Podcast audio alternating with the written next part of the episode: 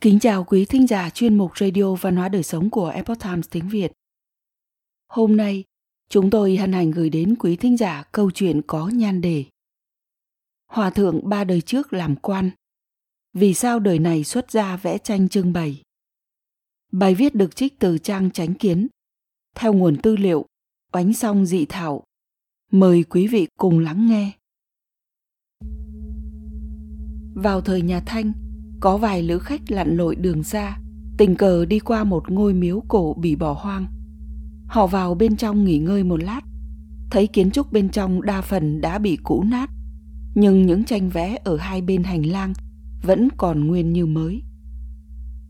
Hành lang không chỉ đã vẽ kín tranh, hơn nữa những bức tranh còn rất kỳ dị. Không biết là thủ bút của ai. Họ nhìn một lượt theo thứ tự một nữ yêu ăn mặc diêm dúa cưỡi trên lưng hổ một bộ xương nữ đang soi gương trang điểm. Một nữ yêu trói một người nam vào cột đồng và đang móc tim gan anh ta. Còn có hình tượng người nam bị nữ yêu quăng xuống giường lửa, dùng sắt nung đỏ làm bỏng. Những hình tượng khác như là nữ yêu lột da hút tủy người nam lại càng nhiều. Lai lịch hành lang trưng bày tranh ở miếu cổ. Trong những lữ khách này có một người tò mò muốn tìm hiểu xem những bức bích họa này rốt cuộc là chuyện gì. Vừa hay, có một người học trò bản địa ở gần đó. Vị lữ khách bèn hỏi thăm anh ta. Người học trò kể rằng ngôi miếu hoang này đã có thời gian rất lâu rồi. Mình xuất sinh muộn nên cũng không hiểu rõ tường tận.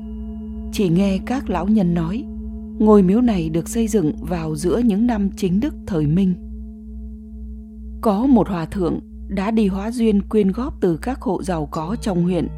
Trải qua 3 năm mới hoàn thành ngôi miếu. Ngôi miếu sau khi xây xong, vị hòa thượng tự mình vẽ tranh trưng bày ở hành lang. Thế nhưng, phàm là người xem tranh trưng bày đều không thích tranh của ông, chỉ cảm thấy sợ hãi và quái dị. Trong miếu hương hỏa dần dần vắng vẻ, chúng tăng bởi vậy đều oán trách vị hòa thượng xây miếu. Vị hòa thượng hóa duyên xây miếu sau khi nghe đám người phàn nàn, rất cảm thán mà rằng Con người bị bề mặt thế gian mê hoặc đến nay không tỉnh, khiến cho ta uổng phí tâm sức. Lão Tăng đây từng bị hại rất nặng nề, vì thế lấy bút thay cho lời nói, thể hiện rõ chi tiết lợi hại trong đó. Thế nhưng mọi người lại nhắm mắt bịt tai, biết làm sao bây giờ. Nhiều đời vì sắc dục mà mất đi lý trí. Mọi người không hiểu ý của vị hòa thượng. Ông ta lại tiếp tục nói. Lão tăng vẽ những bức họa này, đương nhiên là có duyên cớ. Ta ba đời trước đây đã làm quan, tuần theo pháp luật làm việc thanh liêm, nhưng lại thích nữ sắc, dần dần bị mê hoặc. Cuối cùng vì sủng ái một người thiếp mà ta đã tha tội cho một người, lẽ ra phải chịu án tử hình. Bởi vậy mà bị bãi quan. Sau khi hồi hương, lại cũng vì nghe lời nàng mà khăng khăng ra mặt, ảnh hưởng đến việc công. Kết quả sự tình bại lộ, làm mất hết cả thể diện. Ta trong tâm mặc dù cũng không vừa ý về nàng, nhưng nàng ở trước mặt ta, bày ra dáng vẻ quyến rũ. Ta lập tức bị nàng mê hoặc đến chết cũng không tỉnh ngộ. Một đời kia sau khi chết, ta chuyển sinh thành một thư sinh. Cũng bị sắc dục mê hoặc như vậy, cùng một cô gái nhà bên nảy sinh quan hệ bất chính. Kết quả tổn hại sức khỏe, về sau bị giảm thọ, mắc phải bệnh lao, nằm trên giường không dậy nổi. Nhưng nàng lúc này lại không đợi ta chết đá ruồng bỏ ta, trong nháy mắt đã đi lấy người khác người thư sinh sau khi ôm hận chết, chuyển sinh thành ta ở trong đời này. Nhưng ta ở đời này cũng không phải từ nhỏ đã xuất gia. Đời này, ta khi tuổi còn trẻ, thì tâm sắc dục cũng chưa hết. Kết quả một lần trên đường gặp phải một nữ quỷ, nó cuốn lấy ta, khiến cho ta mất hết sinh lực, gầy như que củi. Cơ hồ ngay tại lúc ta đang thoi thóp, may mắn gặp được sư phụ của ta. Ông cho ta uống thuốc, cứu ta hồi sinh. ông lại thi triển pháp lực lôi chấn nữ quỷ khiến cho nó hiện nguyên hình là một bộ xương khô. Lần này ta mới hoàn toàn tỉnh ngộ xuất gia tu phật. Vẽ tranh cảnh tỉnh thế nhân.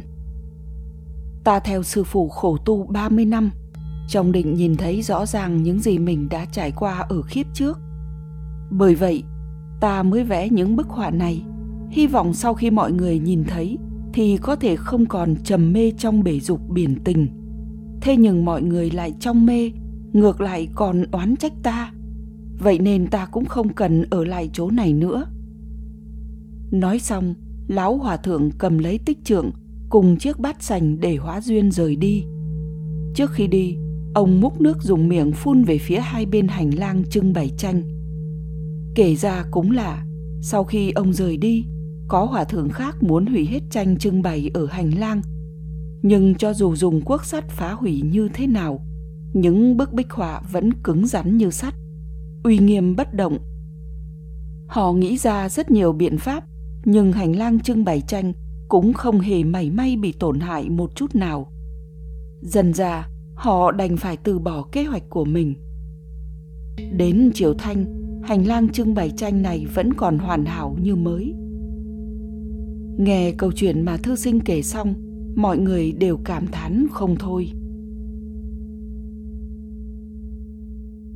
Quý thính giả thân mến, chuyên mục radio văn hóa đời sống của epoch times tiếng việt đến đây là hết. Để đọc các bài viết khác của chúng tôi, quý vị có thể truy cập vào trang web epochtimesviet com.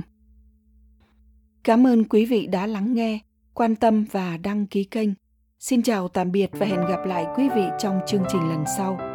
Kính chúc mọi điều bình an và tốt lành tới quý vị cùng người thân.